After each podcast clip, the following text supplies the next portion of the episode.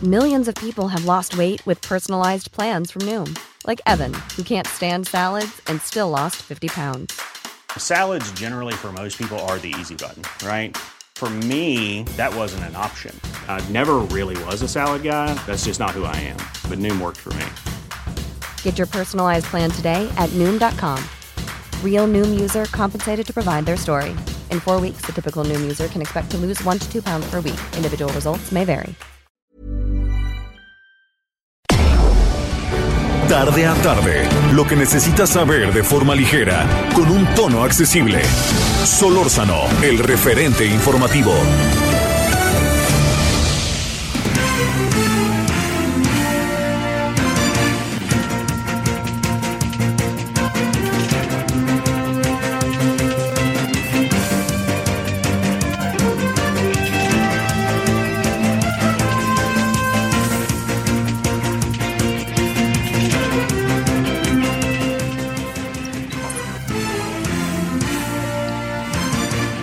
Aquí andamos saludándole con mucho gusto en esta tarde de calurosísima de Día de las Madres. Yo creo que a lo largo de todo el día usted habrá escuchado todo tipo de cosas sobre el Día de las Madres. Ustedes, quienes son madres, lo sabrán eh, y sobre todo bajo una dinámica en que pues eh, hemos cambiado, ¿no? Hemos cambiado. No podemos contemplar el Día de las Madres como lo contemplábamos pues simplemente diría yo hace, fíjese, no tan lejos, eh, quizás diez años.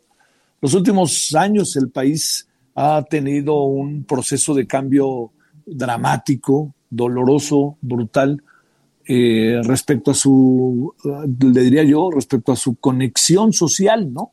A las raíces se han, se han trastocado, ¿no? Y se han trastocado fundamentalmente por hechos de violencia que han afectado a buena parte de la población, pero que han afectado estos, ya saben, ¿no? T- todo esto que significa el entramado de una sociedad, porque ha sido brutalmente fuerte toda esa afectación a familias, las familias compuestas por eh, padre, madre de manera tradicional, pues ahora tienen otra, otra dinámica, ¿no? En menor grado padres solteros, en mucho mayor grado madres solteras, ¿no? Y todo eso lo que ha venido a conformar es que, debido a este clima de violencia, pues eh, uno pueda o quiera celebrar a las mamás, pero hay muchos motivos para que las mamás, muchas mamás de este país salgan a las calles a manifestarse, ¿no? A contar si se puede celebrar o no. Y todos sabemos que esta celebración adquirió ya en nuestra sociedad una dinámica diferente. No, no, no sé, digamos, en Estados Unidos hay un tono más festivo. Aquí hay un tono, pues bueno, de, de también de, de si hay festivo, pero hay mucho dolor en las calles y el dolor en las calles se convierte en un instrumento central para definir el día, que eso no lo, no lo perdamos de vista, ¿no? ¿Cómo se define el Día de las Madres? Pues sí, a lo mejor usted tiene oportunidad de que o sus hijos la lleven a comer o quien alguien se vaya a comer con alguien para festejarlo de manera muy singular, si usted es mamá, si usted es abuela, en fin, pero que en el fondo sabemos que hay un golpe, que es un golpe muy bien dado, ¿no? Le diría yo, un golpe muy difícil de quitarse de todo lo que ha sido los traumas que alrededor del tema de la violencia se han, han derivado, han caído sobre miles y miles de familias y miles y miles de madres en el país. Han sido las mamás las que han hecho, eh, yo diría, la gran labor de tratar de que sus hijos sean, este, saber dónde están sus hijos, si en el caso de que estén desaparecidos o que los hayan, se los hayan llevado, los hayan levantado, ¿no? Como se dice ahora, pero también es secuestrado. Y que hayan tomado también pues, la opción de irse por condiciones en las que vivían, que quieren revertirlas. Ya hablo de hijas e hijos, ¿no? Este, esto queda muy claro, hombres y mujeres. Y últimamente hemos visto más el caso de las mujeres por todo lo que nos ha caído encima, que es el asunto, el tema dolorosísimo del feminicidio. Entonces, bueno, todo esto que, que le estoy planteando es lo que hace que un diez de mayo adquiera una dimensión muy distinta de la que a lo mejor su servidor, que tiene setenta años, tenía cuando tenía, ¿qué será?, en primero de primaria, a los siete años, o incluso en secundaria, a los catorce, trece, o incluso todavía la preparatoria, en fin, lo que uno pudo cursar.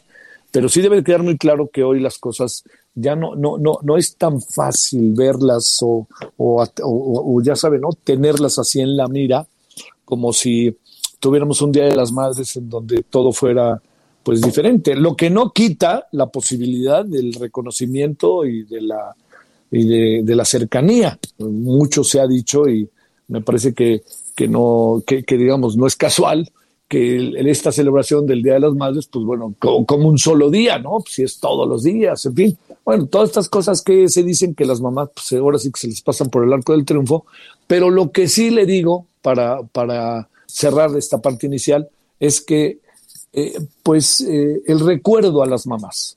Yo no sé si la palabra sea felicidades, pero sí el recuerdo, ¿no? Es un día que nos permite tener más claridad sobre el papel que juegan.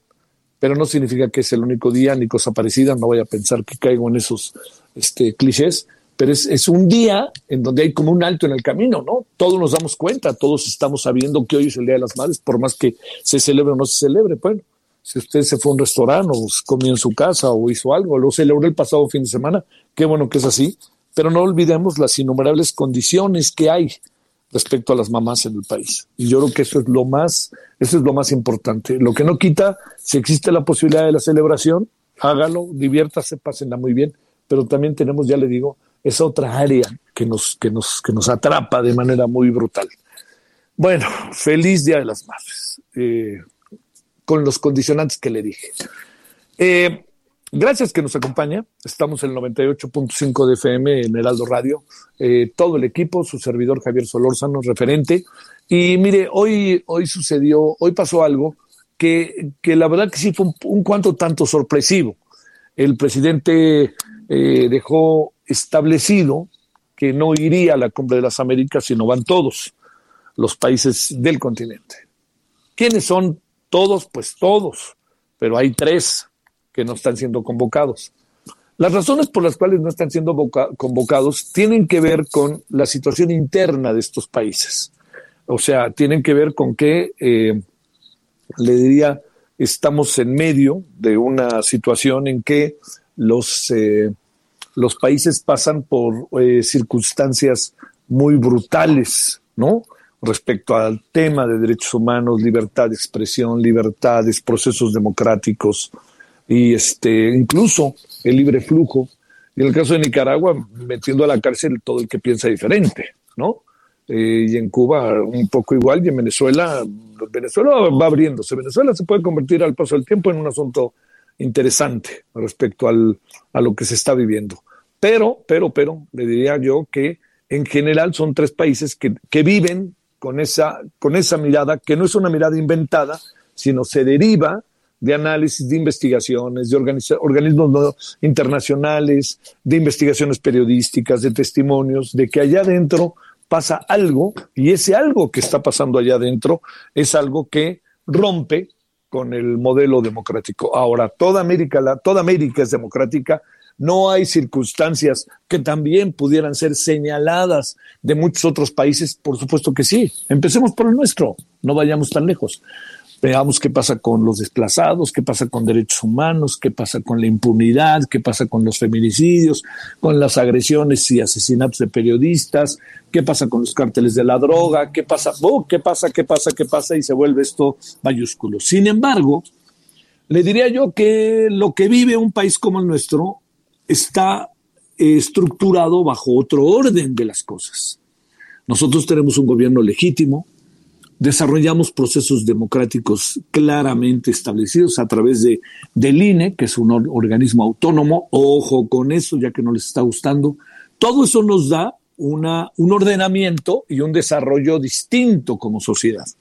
Y entonces eso es que nosotros padecemos las desigualdades sociales históricas que en muchos casos no han sido revertidas y que lamentablemente se han agudizado. Pero nuestra dinámica de orden, de orden, de organización, nos da esta legitimidad de tener un presidente con toda la legitimidad que tiene Andrés Manuel López Obrador.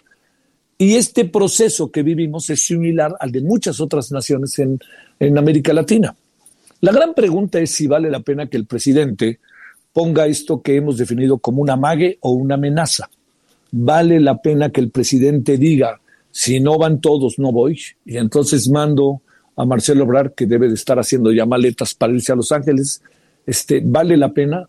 O valdría la pena también pensar la dinámica que se puede establecer en una reunión, en una reunión de esta naturaleza. La Cumbre de las Américas no pasa por la Organización de Estados Americanos. La Cumbre de las Américas también es algo que nosotros tenemos que claramente poner enfrente. Le diría, es muy importante tomar en cuenta que Estados Unidos nunca ve hacia el sur. Estados Unidos ve a Canadá y a nosotros nos ve por el T-MEC, ¿no? Con Biden han cambiado un poco las cosas en honor a la verdad. ¿Usted se imagina a Trump haciendo una reunión de Cumbre de las Américas? ¿Y cómo sería? No la hace y entonces no. Yo quisiera pensar que el presidente López Obrador de eso es consciente. Del, es consciente de la voluntad del demócrata, presidente de los Estados Unidos, de reunirse y escuchar a América. Y además no en cualquier ciudad, ¿eh? En Los Ángeles. Entonces aquí hay de dos sopas. No voy si no va Cuba, Venezuela y Nicaragua. Espéreme, este, también Estados Unidos está invitando con quien tiene relación. Y este, esto no significa que tengan que ir todos a mi casa. Yo invito a mi casa a los que quieran. Si fuera una reunión de la O E A, uno entendería, ¿no? Pero también hay algo. Vale la pena que vayan Venezuela, Nicaragua y Cuba. También Venezuela, Nicaragua y Cuba quisieran ir. Y si, y si van, saben a lo que pueden enfrentarse. Es, es un escenario múltiple en donde quizá la gran batalla no es una batalla que se resuelva en el seis de junio. Es una batalla que se trabaja, que se va trabajando y se va trabajando y se va trabajando. Y yo creo que eso es lo importante. Y hay que trabajar también con que estos gobiernos deben de abrirse. O sea, pensar diferente y ser señalado no creo que tenga mucho sentido en un marco de países como Nicaragua, Venezuela y, el, este, y Cuba. En el caso mexicano estamos teniendo momentos un poquito complicados respecto a ese tema, ¿eh? Estamos ahí... Eh, siendo muy, están siendo muy señalado todo aquel que piensa, aquella que piensa diferente. ¿Es un amague o es una amenaza? No lo sé, pero no creo que a Estados Unidos le guste mucho lo que pasó. Yo diría que quizás no fue casual que hoy en la mañana fuera Palacio Nacional Ken Salazar, que la verdad va, pocos embajadores he visto yo que vayan tan seguido a ver al presidente o a la oficina del presidente, no sé si lo vean. Y lo segundo es que t- tenemos que, que considerar todas las variables que hay en torno a esto y todas las secuelas y consecuencias que puede traer. Estados Unidos es nuestro vecino más importante, Estados Unidos es nuestro mercado número uno, Estados Unidos es nuestro referente en términos de la gran cantidad de mexicanos que viven allá. Entonces es importante establecer la relación, no de sometimiento, pero sí de igualdades. Y de igualdades entender que Estados Unidos tiene un conjunto de demandas que, que plantea por su papel en, de, en la geopolítica, pero también nosotros tenemos mucho que plantear y le diría, usted y yo lo sabemos que Rusia, Ucrania no es un asunto que les esté gustando mucho a Estados Unidos, pero lo respetan, pues es la opinión de México, pero tenemos que tener muy claro hasta dónde llega nuestra posición ante los Estados Unidos. Insisto, no se trata de someterse, por favor, ni de broma lo digo, ni bueno, ni mal operado, pero sí se trata de entender cómo se ve la relación y cómo se puede construir más, con una magia, una amenaza o dando una batalla abierta ahí, dejando claramente establecido ante todos que podría tener un efecto mayor, porque hay muchos países de América que no van a querer a Venezuela, Cuba ni a Nicaragua, ¿eh? Y entonces eso también va a generar, puede generar un rompimientos internos que a nadie le vienen bien. Bueno, yo le planteo esto para ir reflexionando. Falta un poco, pero por lo que yo veo, el señor Ebrard tendrá que ir haciendo maletas y a ver cómo compone algunos de los entuertos que, si nos atenemos a lo dicho por el presidente, se van a estar presentando. Bueno, oiga, pues aquí andamos agradeciéndole que nos acompañen este Día de las Madres. Mucho calor en la Ciudad de México. ¿Y qué cree? No solo calor, un tránsito de aquellos, ¿eh? Qué bárbaro. Se ve que todo el mundo salió a festejar o a ver o les dieron la tarde libre o vaya usted a saber. Bueno, diecisiete trece en la hora del centro. Le agradecemos que nos acompañe. Vamos con los asuntos. Vamos a hablar del famoso espacio aéreo. Vamos a hablar de que todos, que ahora se van los charters y los de carga, la I F A. Bueno, todo ello vamos a hablar. Solórzano, el referente informativo.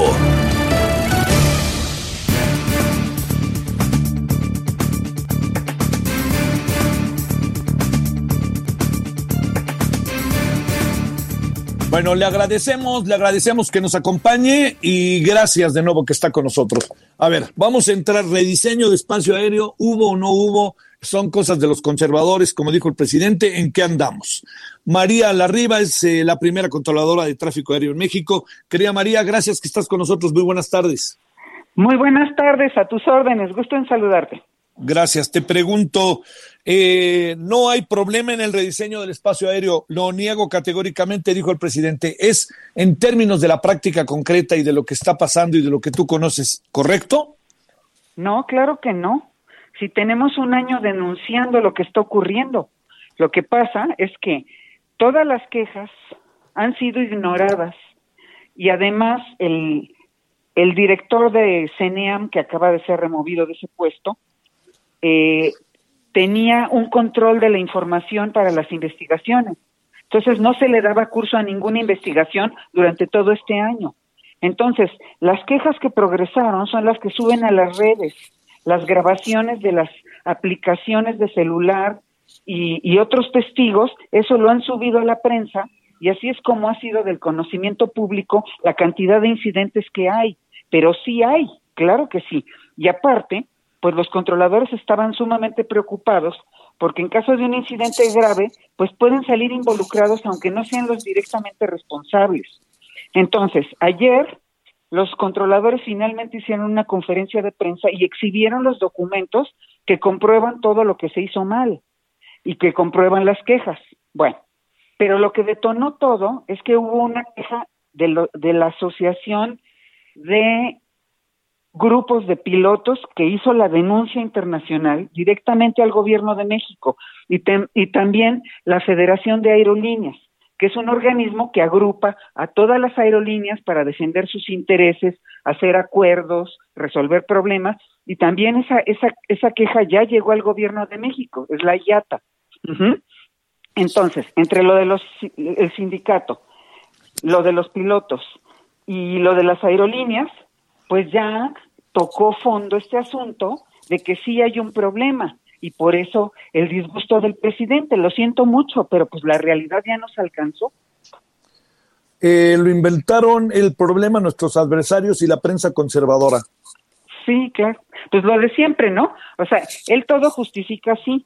Yo entiendo, nada más que la aviación tiene sus controles, sus tiempos, y era lógico que esto tenía que pasar en algún momento. Y, y celebro que ya haya pasado así, porque un accidente hubiera sido sí, un detonador sí. terrible para la situación. Entonces, sí, sí. este, así como él dice que nos serenemos, pues que serenen, se serenen ellos y empiecen a tomar con calma este asunto, a analizar qué ocurrió, qué está ocurriendo y qué es lo que hay que hacer. Por lo menos ya tomaron la decisión de remover al director del CENEAM, que es el directamente responsable de todo esto que está ocurriendo. ¿Conoces al nuevo director del CENEAM? Al, bueno, conozco al que acaban de poner de encargado, porque no lo sí. nombraron director. Mira, es todo cierto. Esto está muy raro, está fuera de control y está fuera de contexto. Llaman a, a los militares, llaman a gobernación. A ver, esto es exclusivo de la subsecretaría de, de infraestructura y esto se va a tener que resolver dentro de ese sector. Las otras personas, pues son muy respetables, pero no son de este sector y no conocen la problemática. Entonces, eh, vi el, el acuerdo que publicó Gobernación, este, es una muy buena intención, pero tiene una serie de cosas que no se van a poder cumplir porque no hay las condiciones. Uh-huh. Los decretos aquí no van a funcionar, hay una serie de condiciones que se tienen que dar para cumplir instrucciones. No hay las condiciones, pero bueno, vamos a ver qué ocurre. El compromiso de la subsecretaría es de revisar todo y de corregir errores y de eh, dar marcha atrás a una serie de decisiones equivocadas que se tomaron y que durante tres años han, acept- han afectado seriamente la seguridad aeronáutica. A ver, este, veamos, eh, María, el caso muy concreto de vamos a mover los vuelos charter y de carga a la I F A. Esto es una salida, este, porque también este se, dicen que quieren meter cien vuelos diarios a la I F A. ¿Esto qué es, es posible, no es posible? ¿Cómo lo no, ves? no, no, parece la carta Santa Claus. No hay las condiciones. A ver, mira, el, el mercado aéreo es un mercado, tiene que producir dinero. Sí. El mercado aéreo en este momento está en el Aeropuerto Internacional de la Ciudad de México. Seguramente, uh-huh. si ellos detectaran otros mercados, claro que van, pues es el negocio. El problema es que el, el aeropuerto Felipe Ángeles no está terminado ni tiene las condiciones para hacer negocio. Por eso nadie va para allá, porque no pueden llegar los pasajeros, porque no pueden salir, porque hay inseguridad al transitar hacia allá y al salir de ahí. No hay conectividad y tampoco hay opciones. O sea, con tres o cuatro destinos, pues eso no, no, no va a funcionar. Entonces, deberíamos primero de ponerle los, de resolver los factores técnicos para empezar la certificación. El aeropuerto Felipe Ángeles no está certificado y no es de decretar que está certificado. Aparte, como, como país estamos degradados, pues nuestra autoridad no puede certificar nada, no vale para nada sus certificaciones. Entonces, la, tenemos México otro desorden. Puede, México pudiera tener una nueva certificación. ¿Ha hecho méritos para eso? ¿Ha hecho lo que le pidieron que hiciera? ¿O la no certificación va a durar un rato, María?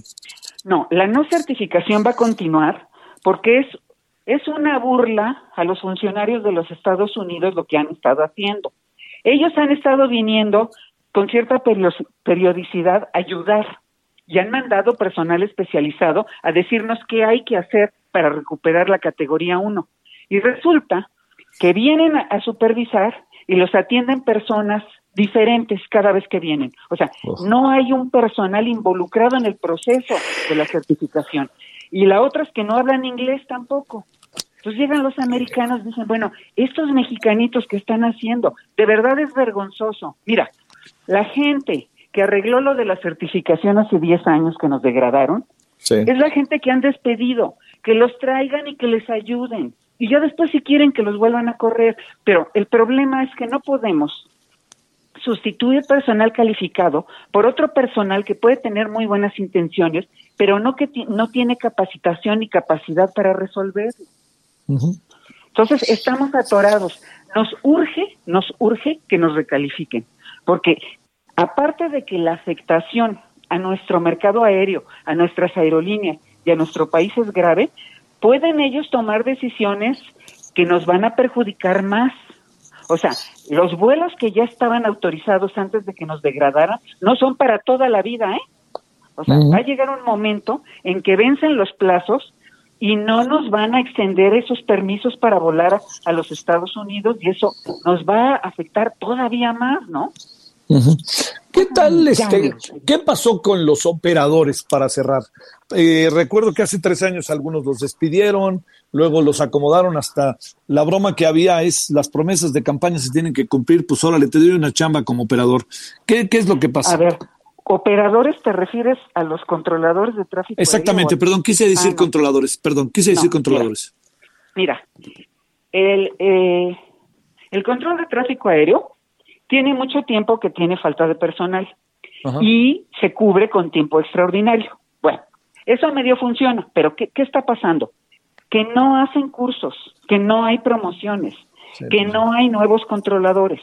Entonces, con la gente que tienes, tienes que seguir trabajando y resolverlo a ver cómo. Bueno, pero encima de eso, este director anuncia que vamos a crecer y entonces... Nada más te voy a poner un ejemplo de lo que hizo. En el centro de control de Mazatlán había siete sectores. Siete sectores quiere de- decir que el espacio aéreo que ellos manejan está dividido en siete pedazos. Esos pedazos no son cuadrados, ni redondos, ni nada.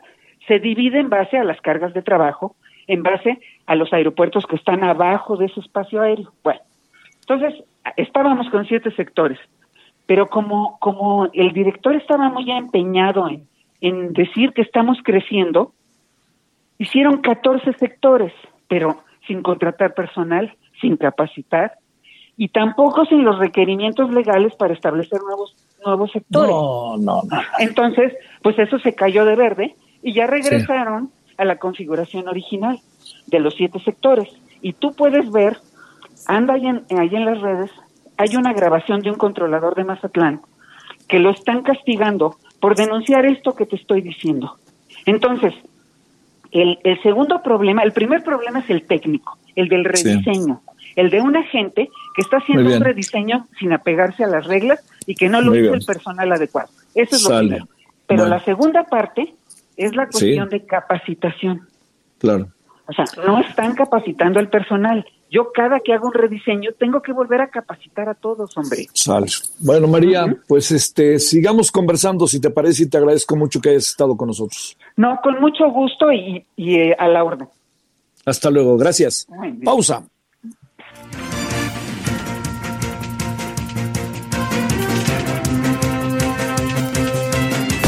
El referente informativo regresa luego de una pausa. Estamos de regreso con el referente informativo.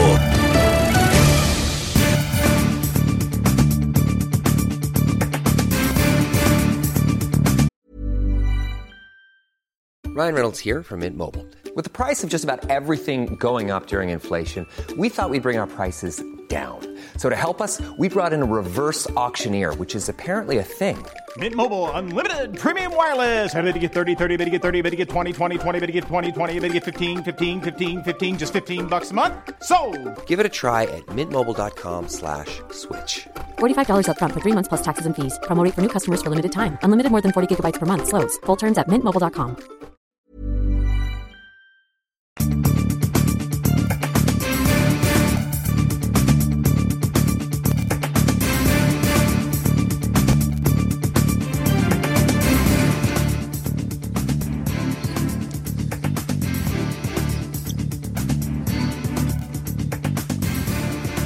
Bueno, aquí, aquí andamos de vuelta. Gracias que sigue con nosotros. Eh, muchas cosas hoy han pasado y muchas cosas también que son de enorme relevancia. Yo diría, hay que, que estar con, con, con ellas y, y a ver, vamos con algo que puede valer la pena y que creo que le puede interesar. Ricardo Oms es presidente de la Academia Mexicana de la Comunicación. Creo, Ricardo, ¿cómo has estado? ¿Qué tal, Javier? Muy buenas tardes. Pues con el gusto de saludarte a ti y a tu auditorio. ¿Cómo has estado? ¿Cómo va y tu columna?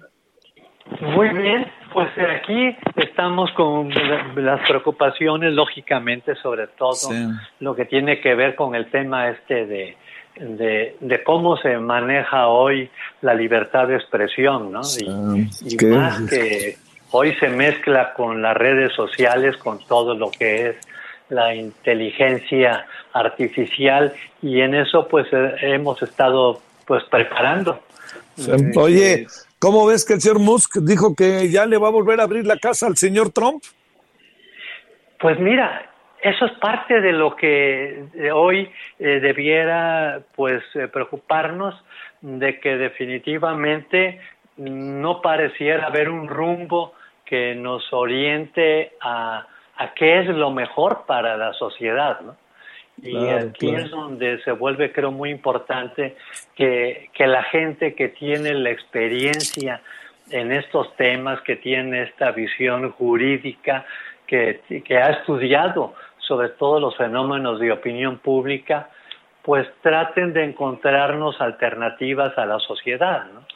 No sé tú cómo lo ves también, Javier. Claro, no, no, pues este, pues andamos en lo mismo, y a mí me parece importantísimo, si me permites, Ricardo, pues eh, este Programa Universitario de Derechos Humanos de la UNAM y lo que Así están es. haciendo. ¿De qué se va a tratar? A ver, cuéntanos como el A B C, Ricardo, si no te importa. Sí, mira, el, es muy interesante que desde la Academia Mexicana de la Comunicación Eh, hemos sí. eh, visto con preocupación el tema, sobre todo de la ética, cómo se está manejando actualmente la ética en el ámbito de la información, cómo se están afectando el derecho uh, a la información, eh, la libertad de expresión. Y entonces eh, invitamos a, a, a, a un grupo de especialistas, de abogados, Eh, que definitivamente eh, tienen la experiencia en el tema de libertad de expresión, y le pedimos a, a, a Raúl González Pérez, quien fue, ustedes recordarán, el presidente de la Comisión Nacional de Derechos Humanos y que hoy preside también el Programa Universitario de Derechos Humanos de la UNAM, pues que conformara un consejo asesor jurídico con especialistas que tuvieran las dos visiones, la jurídica, que o sea que fueran abogados de amplia experiencia, y que también tuvieran la visión de la comunicación, del, del contexto este de la comunicación pública, y que tratáramos de, de, de trabajar conjuntamente eh, buscando alternativas. Y entonces así es que hemos realizado foros, y ahorita eh, todo ese equipo se ha abocado a, a generar un seminario que empezará mañana, precisamente. Mañana, a ver, oye, ¿y, quién, y, ¿y quiénes van y cómo hacerle para ir? Que supongo que también será virtual. Claro. Pero a ver, ¿cómo le van a hacer y cómo han dividido las mesas, Ricardo? ¿Qué, qué se le, sí, ¿Cómo mira, han colocado el asunto? Sí, lo, los temas que se van a, a mencionar te los comento de inmediato. Mira, estamos hablando de que se va a hablar sobre la regulación de la expresión, de la libertad de expresión y otros derechos vinculados al ámbito digital. Otro, otro módulo es el derecho a la información en el ámbito digital. Otro módulo ya, el, que sería el jueves, es la veracidad y falsedades en los contenidos de Internet y en las redes sociales. Y el segundo módulo del jueves es sociedad, opinión pública y nuevas tecnologías. Y aquí es importante mencionar que, que las instituciones que estamos participando, pues sí, somos la Academia Mexicana de la Comunicación, el, el, el, la UNAM, este, tanto el Programa Universitario de Derechos Humanos como la Facultad de Derecho de la UNAM. También está la Escuela Libre de Derecho, la Universidad Panamericana, la Universidad Iberoamericana, la Universidad eh, Anáhuac y la, y la Barra Mexicana de Abogados y el Heraldo de México, por supuesto, que es una institución que, que se suma a este proyecto. Y estos son los temas que se van a manejar. El título del, de este seminario es Derechos vinculados a la libertad de expresión en Internet y las redes sociales. Y suena bien. Oye, oye, eh, pero este poder, Ricardo, de convocatoria, digo, más allá de que sí. esté, estemos nosotros, Heraldo, que estén todas esas instituciones de educación superior y además que estén la Libre de Derecho, la Barra Mexicana de Abogados, la Ibero, la Anáhuac, que en fin, este, abre un espacio muy interesante a muchas opiniones. Al, algunos, ¿tienes algunos de los que serán qué, ponentes o debatientes, Ricardo? Claro, claro, mira, te menciono nombres de, de, de, de, de, de algunos de ellos. Esta, por ejemplo, el primer módulo está Gilda Nucci González. Sí. Es una mujer que forma parte del Consejo Asesor Jurídico de la Academia y es alguien que se ha dedicado a estudiar mucho el tema de libertad de expresión y publica incluso, entiendo, en el Heraldo. Está sí. también Luis Miguel Carriedo, Álvaro Guzmán, uh-huh. Gabriela Villafuerte, uh-huh. Arturo Camacho. En el segundo, que es el derecho a la información en el ámbito digital, Norma Pimentel, Gustavo Parra Noriega, Sol Maqueo, Montserrat Olivos, y lo modera Guillermo Silva, que es eh, precisamente quien siempre ha estado en el ámbito de derechos humanos, eh, participando junto con Luis Raúl González Pérez, este que es el que la preside. El, la tercera, en veracidad y falsedad en los contenidos de Internet y en las redes sociales, pues está Ernesto Villanueva, está Danius Karam, Salvador sí. Mejía, Mariana sí. Calderón, eh, Sujei sí, Villa, este, y en el último, eh, en el que también, que es del jueves, también el segundo módulo del segundo día, están eh, Guillermo Tenorio Cueto, que es ajá. alguien con una gran experiencia. Uh-huh. Sí. sí Está también Enrique Bustamante, que trae pues toda la, la trayectoria del concurso nacional de oratoria y fue es, fue presidente incluso de la Academia Mexicana de la Comunicación. Está Pablo Muñoz Díaz, está Jimena Céspedes, que no sé si le identifiques, de Metrix, una empresa dedicada, que la verdad creo que traen, tienen el liderazgo de, de lo que es inteligencia artificial y todos estos medios de alta tecnología. Y, y la moderación es de Gilda Nucci González, que te quiero decir, Gilda ha sido alguien con una gran un gran liderazgo y una gran capacidad de, de pues de, de, de promover estos temas, y ellos son los que van, en realidad todos tienen experiencia tanto en derecho como en el tema de comunicación, más orientado al tema de, de libertad de expresión, ¿no? Y ellos van a, a dar es, este, este seminario con sus participaciones, que incluso sí. Quisiera decirte cómo conectarse, porque esto es muy importante. Claro, por o sea, supuesto, adelante. En, entrando, se va a transmitir por eh, Facebook Live, ¿sí?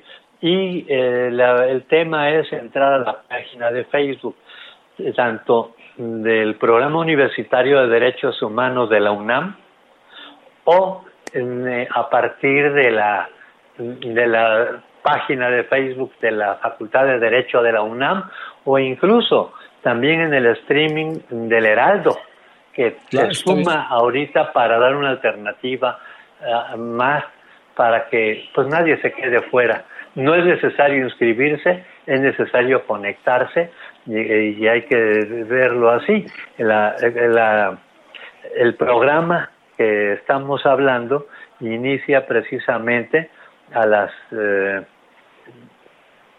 que es a las nueve treinta de la mañana la inauguración, sí. Y a partir de las diez treinta empiezan eh, todos los seminarios. Eh, ya los, el seminario con todos los contenidos.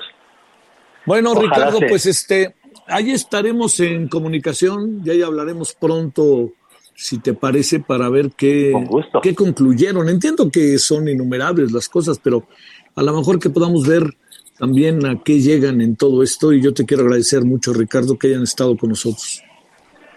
Pues agradezco a ustedes que nos den la oportunidad, a ti, a Javier, al Heraldo, porque nos están abriendo la oportunidad de, de hacer llegar este esta oportunidad también de, de prepararse a, a los interesados en estos temas. Muchísimas gracias.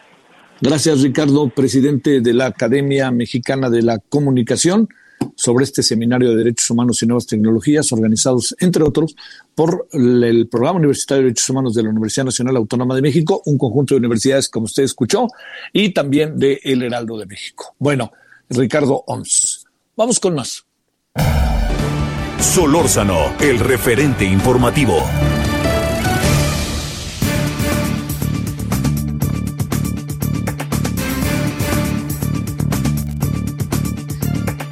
Platicábamos recientemente sobre el tema eh, de este terrible asesinato de dos periodistas, eh, Yesenia Mollinedo que, este, y Johanna García de El Veraz, allá en Cozoleacaque, Veracruz.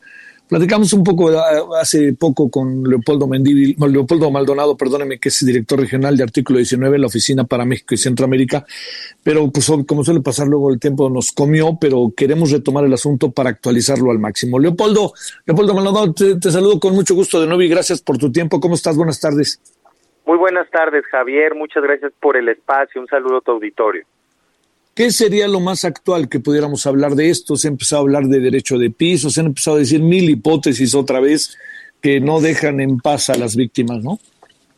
Sí, yo creo que aquí es lamentable, Javier, que ya conocemos el protocolo de la impunidad, ¿no? Cómo se les comienza a cargar a ellas, eh, me refiero en este caso a, a, a Johanna y a Yesenia, pero también a decenas de víctimas periodistas que han, que, que han sido asesinadas, Eh, conductas, relaciones, antecedentes, pues precisamente para desviar la atención del público y hasta cierto punto para criminalizarlas y justificar el crimen atroz que se cometió en contra de ellas. Eh, no es la primera vez y por eso decimos que es parte de un protocolo de impunidad, porque con la narrativa estigmatizante se comienza a desviar la propia investigación, se deja de lado el móvil periodístico como parte o como mo- o motivación o razón del crimen, eh, se deja de analizar el contexto de la cobertura que estaban realizando y pues al final se mantiene la impunidad, que es lo que conviene a actores públicos, privados, legales e, ilega- e ilegales, ¿no? Entonces, evidentemente esto comienza a enrarecerse. Lo que dice el hermano de Yesenia, desde el día de ayer comenzó a dar las primeras declaraciones, es que había recibido amenazas, para dejar de cubrir sobre ciertos temas relacionados con la policía estatal y sus posibles vínculos con el crimen organizado. No es nada nuevo, Javier, recordarás que viene de muy atrás eh, la infiltración de los grupos criminales en la policía estatal veracruzana. Recordemos a personajes funestos como Arturo Bermúdez Zurita, incluso ya procesado por temas de desaparición forzada, eh, quien fue el secretario de Seguridad Pública durante el funesto gobierno de Javier Duarte, eh, sexenio en el que se asesinaron a diecisiete periodistas. Entonces, eh, siempre hay que tomar con mucha cautela eh, la información oficial, las filtraciones e incluso la información extraoficial que desde las oficinas de comunicación social, de las policías o de las procuradurías se comienza a manejar. Eh, ¿Hay una reacción real, efectiva, o estamos llenos de palabras de estaremos investigando, ya estamos trabajando, nuestra solidaridad, les mandamos el pésame a la familia? ¿Hay algo realmente más, Leopoldo, o no? Pues esperemos que haya algo más, siempre tenemos que esperar y siempre tenemos que exigir que haya algo más, claro, ¿no? Desafortunadamente la historia eh, reciente y no y no reciente nos dice que se queda en lo que ya podemos llamar la condenocracia o la lamentocracia. eh, sí. Ha sido motivo de burlas, pero yo digo que también de, de indignación el hecho de que el vocero de la presidencia utiliza prácticamente el mismo tuit cada semana, que está así el ritmo de asesinatos de periodistas que tenemos este dos mil veintidós, ¿no? Nada más cambia el nombre y el medio y el lugar, ¿no? Y entonces, sí. eh, pues evidentemente eso se tiene que traducir en otro tipo de actitudes, en otro tipo de acciones. Y no se ve en los hechos ni en el discurso público que se asuma el sentido de apremio y de urgencia de esta crisis que se están viviendo en materia de violencia contra la prensa. Eh, pareciera que se siga apostando por eh, la normalización de la violencia, que se siga apostando por cambios que se anuncian al mecanismo de protección, cambios que, como tú sabes, en dado caso de que se presenten, pues estaremos viendo sus resultados ya a muchos años, quizá ya no le toque a este gobierno. Eh, no hay una convocatoria nacional por parte del jefe del Ejecutivo o por parte de otros miembros del gabinete para discutir y dialogar qué medidas en el corto y mediano plazo se pueden tomar más allá de las reformas legales.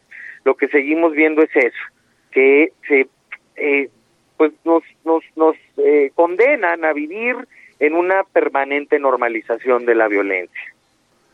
Oye, este... Eh... El gobierno no ha prometido ningún tipo de informe o cosa parecida. El gobierno estatal me da la impresión de que se ha quedado callado o no ha dicho algo de no ser estos lugares comunes. Eh, eso tampoco abona mucho porque además la gente del municipio está atemorizada, ¿no? Sí, y, y, y es, eso es otro elemento que hay que analizar, eh, eh, Javier. Entiendo que el gobernador...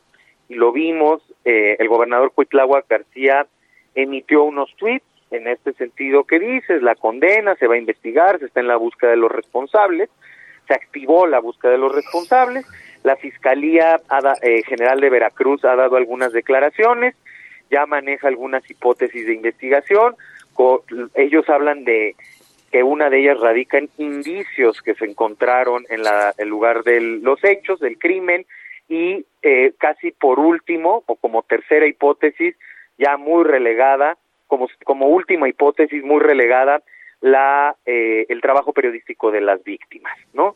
Cuando sabemos que en el contexto actual, la recomendación internacional de diversos organismos de derechos humanos, tanto ONU como de la Comisión Interamericana, es que se privilegie la claro. línea de investigación relacionada con el trabajo periodístico. Bueno, este Leopoldo, seguiremos, si te parece, ¿no? Sistemáticamente hablando, sabes que es un tema que en lo personal es, eh, como sé que lo es para ti y para mucha gente, de primera orden. Te mando saludos, muchos saludos, Leopoldo Maldonado, muy buenas tardes. Muy buenas tardes, saludos, Javier, y muchas gracias siempre por el espacio. Gracias a ti. Solórzano, el referente informativo. Balance Inmobiliario es presentado por Centro Urbano. Estrena hoy Casa Odepa en Vinte. Grandes promociones en Tecámac, Querétaro, Puebla, Cancún, Playa del Carmen y Monterrey. Tu mejor hogar e inversión está en Vinte. Búscanos en vinte punto com punto m x.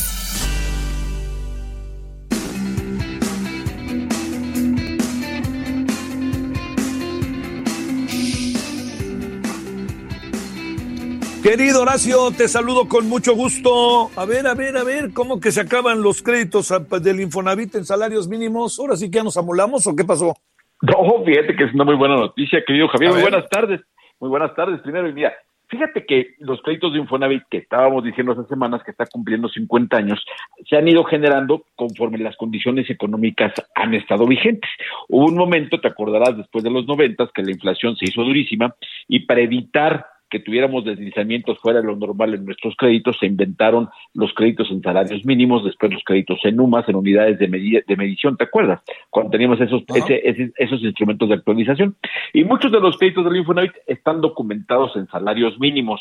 Esto significa que además de la tasa de interés, una vez al año, conforme se mueve el salario mínimo, te incrementaban el monto de crédito. Subía el salario, subía eh, la forma en que estaba etiquetado tu crédito, subía tu deuda. Y esto era una situación bastante injusta hasta que las condiciones financieras hicieron propicio que pudiéramos cambiar esos créditos a pesos y con eso revertir ese problema histórico. El caso es que ayer se abrió la ventanilla única del Infonavit que permitirá que cualquier trabajador que tenga un crédito en salarios mínimos, solamente sin mayores trámites, directamente puede entrar a internet, hace el trámite y si tiene su crédito en salarios mínimos, lo cambia a pesos y de entrada lo que va a tener es que ya no va a tener una actualización anual, ya únicamente va a tener la tasa de interés.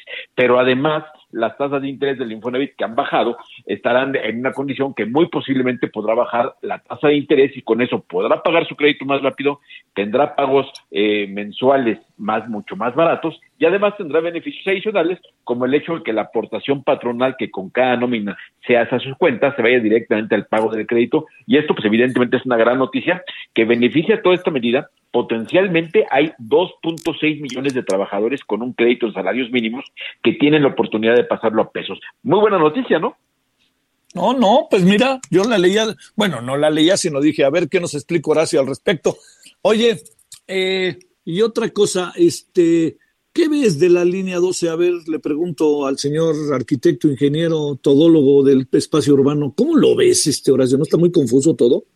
Fíjate que lo platicábamos cuando recién estalló el tema, que, el, que, sí. que y lo dijimos así de claro, no sé si te acuerdas, pero decíamos, a ver, cuando pasa una cosa de este tipo es un tema de diseño, de construcción y sí. evidentemente de mantenimiento, porque si tú recibes una casa y ves que se va a caer, o sea, aunque la hayas recibido o las reglas o te quejas y metes a la cárcel al que te la vendió, te la rentó o te sales claro, y la clausuras. Claro. O sea, ¿no? Uh-huh. O sea, lo, lo que tendría que haber hecho el gobierno, el, el gobierno actual, es que en ese momento les hicieron una buena recepción de la obra, decir, esto es inoperable, me da mucha pena, la cierro para evitar un riesgo y, y ya veré a quién le finco responsabilidades. A mí me parece que, que lo que pasó es un, es, es un resumen muy hablado de lo que los que somos ingenieros, arquitectos, sobre todo los especialistas, hay especialistas en ese tipo de temas, habían dicho desde hace un año. Este es un problema de diseño, eh, de construcción y de mantenimiento, y en todos esos procesos están involucrados privados, pero también gobierno. El gobierno tiene que autorizar los planos, después en la construcción tiene que establecer una empresa de supervisión y alguien se tiene que encargar de hacer la recepción de la obra. Quien, quien hizo, quien verificó el diseño, actuó mal. Quien verificó la construcción actuó mal y después el mantenimiento se hizo mal. Entonces, todas las partes involucradas fallaron. ¿Cómo le van a hacer para, para deslindar responsabilidades? Pareciera que están yendo por el camino fácil de únicamente ver si se puede hacer algunos pagos para arreglar con lana, algo que costó vidas y que costó el tener fuera de operación o instalación de infraestructura de primerísimo nivel como es una línea de metro, ¿no? Y luego, fíjate, también te, te, te digo, bueno, lo que sabes que que se aseguró que en menos de un año vamos a tenerlo, esto no va por ahí, ¿no? Está difícil, ¿o qué piensas, Horacio? No, es difícil, es difícil. Es el tipo de obras que casi, casi, eh, eh, eh, no te diré que sale más barato tirarla y olvidarnos de ella, pero sale más barato tirarla y olvidarnos de ella, ¿eh? Ni siquiera te digo que reconstruirla. La triste realidad es que, que cuando hay una falla de ese tamaño en todas las etapas del proceso de, de, de histórico de una obra, pues es muy poco lo que haya que hacer para reforzarlo. O sea, la verdad, yo da, platicando con especialistas, especialistas en, en estructuras, en ingeniería, en, en obra pública, el, el, lo que me dicen es eso, que el proceso es tan complejo que por eso no lo han terminado, y ahorita, eh, empezando con el dictamen, no sé qué fue lo que no les gustó del dictamen, sino que dijera eso, o qué esperaban que dijera el dictamen, cuando la verdad... Sí es bueno ser un especialista en ello, pero no, había, no, no hacía falta tanto nivel de especialización para asumir que, aunque la falla fuera de etapas previas, tienen la culpa diseño, construcción y mantenimiento. No hay de otra. Es una obra que tenía ya varios años operando, que varias, sí. a varios años con deterioro evidente. Hay fotos donde, donde los famosos pernos, ya ves que han, los únicos que han tenido responsabilidades reales son los pernos, cuyo prestigio ha estado por los suelos. Sí. Te mando un saludo, Horacio. Buenas tardes. Abrazo fuerte, querido Javier. Balance Inmobiliario fue presentado por Centro Urbano. Solórzano, el referente informativo.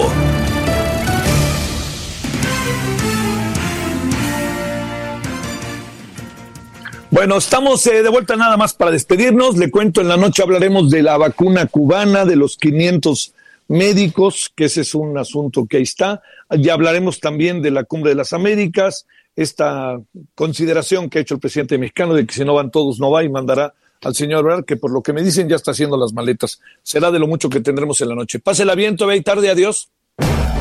Hasta aquí, Solórzano, el referente informativo.